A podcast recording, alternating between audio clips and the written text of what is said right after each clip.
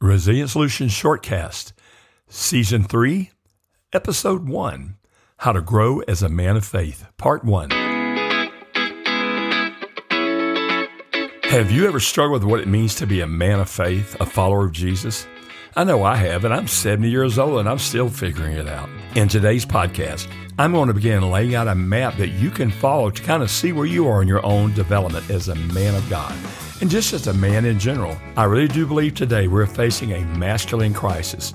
There are several reasons for that. One is the rise of feminism, the two is the rise of wokeism, if you will. But also, we have so many men that grew up without any dad models in their life, maybe divorced or abandoned or whatever. Maybe dads who are just absent or failed to show up.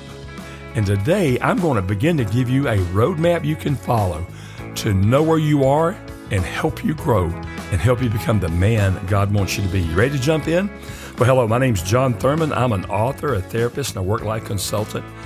And my mission is to help you become more resilient in your personal life, your relationships, your business endeavors, and in your faith.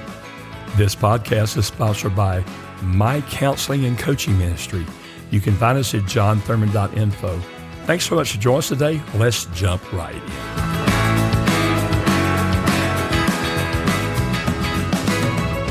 You believe there's a crisis in masculinity? I do. The good news is, I see lots of churches and organizations doing things to actively re engage men to join the battle, to be men who count, men who love God, who love their families, who love their country, and men who want to count for something. Not men who are just looking to make an extra buck or anything like that. Well, today I'm really excited to start off this next few weeks, where I'm going to share with you a developmental model. We'll talk about how to grow as a man of faith. And in part one today, I'm going to review what it means to be a beloved son. We'll talk a little bit about the cowboy stage and the warrior stage. The first stage is known as the beloved son stage. And this is a stage that concerns being a boy and being cared for by your mommy. This is a real time where mom and sons bond. The second stage is the cowboy stage, where we begin to see the little boy beginning to become into his own and begin to interact with the world outside of him. And the third stage is the warrior stage. That's where we see a man who's found his way, both in his personal life, his occupational life, and his relationship with Jesus. And in our time together, I'm going to touch based on the dad deprived disorder. This was written about in a book called The Boy Crisis back in 2018. And the author of the book was really prophetic when he wrote this because what we're seeing today is just what he wrote about. We're seeing a lot of guys that are lost. And this is Christians and non Christians. These are people of faith and people not of faith a lot of the clients that I have are guys under 40 and 45 who are trying to figure out what it means to be a man in today's world, what it means to be a Christian. What we're going to talk about today will give you some hope and give you some tools to begin to change that. When we talk about dad deprived disorder, this is what happens when dads are absent in the children's lives, be it through divorce or separation, be it the fact that maybe dads are too busy for their kids. And what we've got now is a generation and a half of kids that are kind of messed up because dad wasn't in their life. Well, we can stop it today. We can begin to change. What is a man of faith? Well, a man of faith is someone with a sense of purpose. He knows he has a life mission and understands what it means to be a man.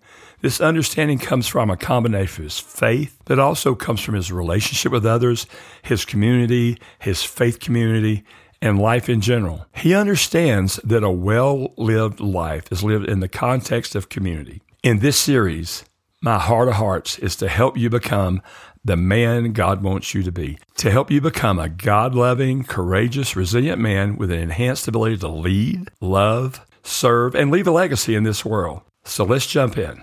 First, the beloved son. Dads can have a powerful influence over their children's development on multiple levels. When a dad is learning to be a balanced, engaged dad, his positive impact will follow the child for the rest of his life. We know from experience and research that children who have an involved dad grow up with more successful relationships, have better social skills, higher self esteem, more resilience, and are better at self regulation. So let's review these three.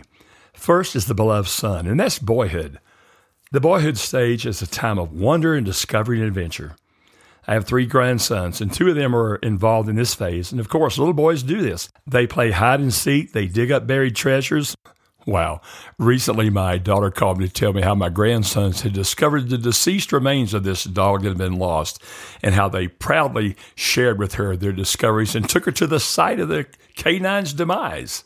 They like to play hide and seek. They love to climb trees, take risks, and they like to get on the roof unaided, all sorts of stuff like that. Every boy has a father. On one end of the scale, the father may be nothing more than a sperm donor.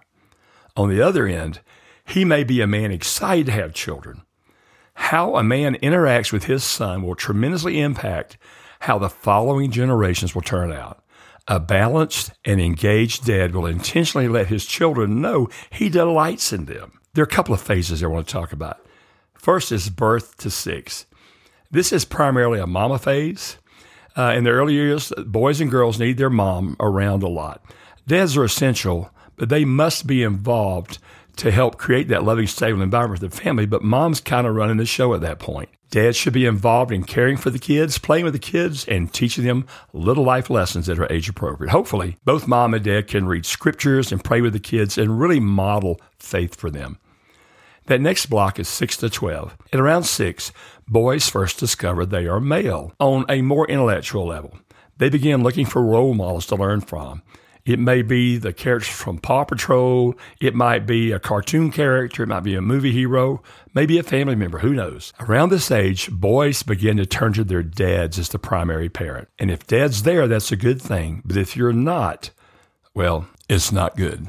This is an important time when boys begin to look at their dads to see what it means to be a man. Moms are still essential and provide every kid with security and love and nurturing. However, a boy will most likely focus more on his father as he looks to his dad to show him what it means to be a man. If you're a dad, this is a treasured opportunity for you to make a lifelong impact on your kids. Don't waste it. Don't waste it going to the bar, burning up a lot of extra time at work, or being distracted. Focus on those kids. You see, as more dad deprived boys and girls grow up, we see an increase in suicide, drug use, and a host of other issues. Uh, the next phase is the cowboy stage. This begins around age 12, and I have a grandson that is fully invested in this one. Of course, I'm biased, but my 12 year old grandson is fortunate to have a dad who has been steadily pouring him since he was born. It's a blast to watch these two play basketball and do a lot of guy stuff together. Between 12 and 14, a young man's hormones, or hormones, kick in at puberty. During this phase, the boy's life will experience about an 800% increase in testosterone.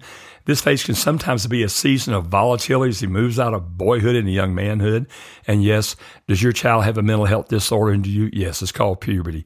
It begins when your first child develops pubic hair and it ends when your baby is about 35 hang in there. Don't give up hope. This age, 12 to 13, marks the beginning of a life lab for young men. It's a time when they begin to learn lessons in the field, at times without a lot of parental support.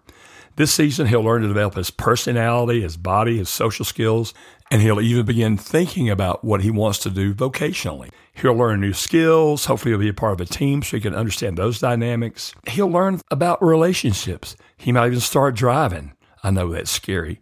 And if he's into sports or academics, this will be a time of testing and growth. It'll be a time of daring and danger and personal growth where he'll kind of test his mettle. In other words, this is when your son will begin building his resilience muscles and demonstrate the strength and moral courage to face adversity. Hopefully, you'll model that for him. A boy may feel more confident in himself and his abilities during this phase of life. However, many times the boys in this category are also more likely to take risk and be competitive with other boys their age. This can lead to some negative consequences like bullying, but can also be a time of tremendous growth, learning balance and focus and how to really manage yourself. During this season, a lot of sons will feel more distant from their dads. However, as they move into this phase of becoming a man, there will be other male role models athletes, pastors, youth pastors, men and women in your community, men and women in the media. You want to encourage and help your son find other adult mentors. Let me spend just a minute talking about how to avoid the deprived dad disorder. The most significant way a dad can influence their sons is by simply spending time with them. I've spent my adult life as a people helper, working as a youth pastor, an army chaplain, a mental health professional. Based on my observation, boys who don't get attention from their dads will get it by misbehaving and acting out because negative attention is better than none at all. You need to build a relationship with your boy. So make sure you make your kids a priority. Investing precious time with them will have long term consequences. Well, let's talk about the warrior stage as I begin to wrap up the day. One of the most important things that you and I, as believing men, is we need to learn how to be a man of faith and how to realize that we are to be warriors and protectors of our family and those weaker than us.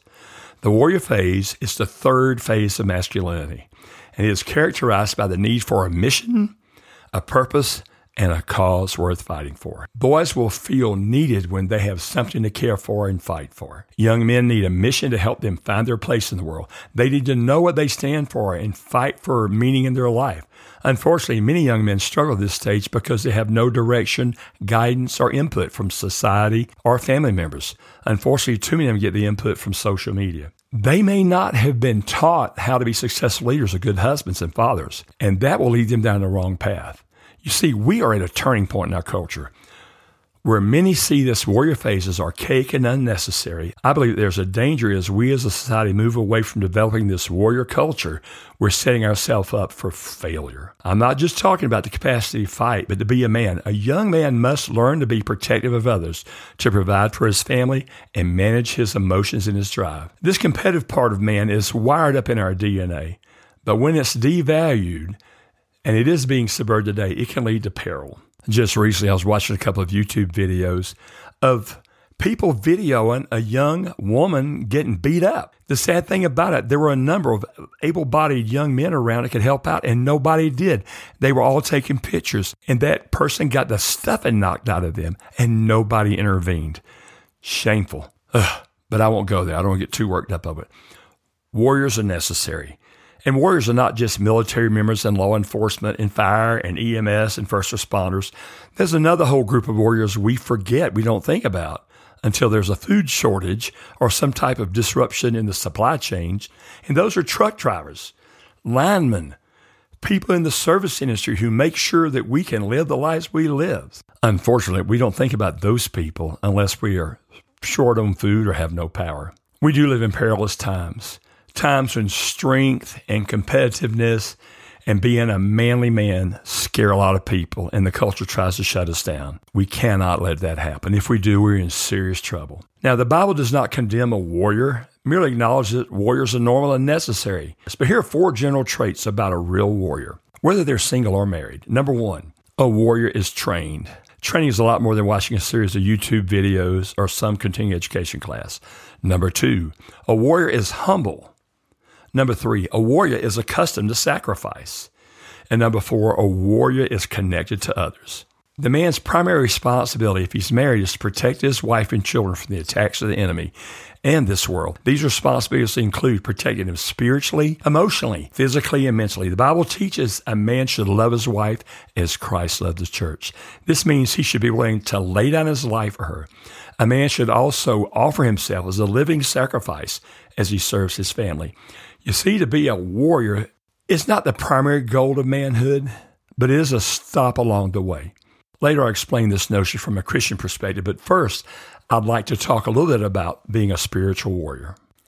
The spiritual warrior is a warrior who trusts and finds his refuge in the Lord rather than power, the ability to gain wealth, or by having material possessions. However, he has a growing awareness of things that can harm himself, his wife, should he be married, and his family.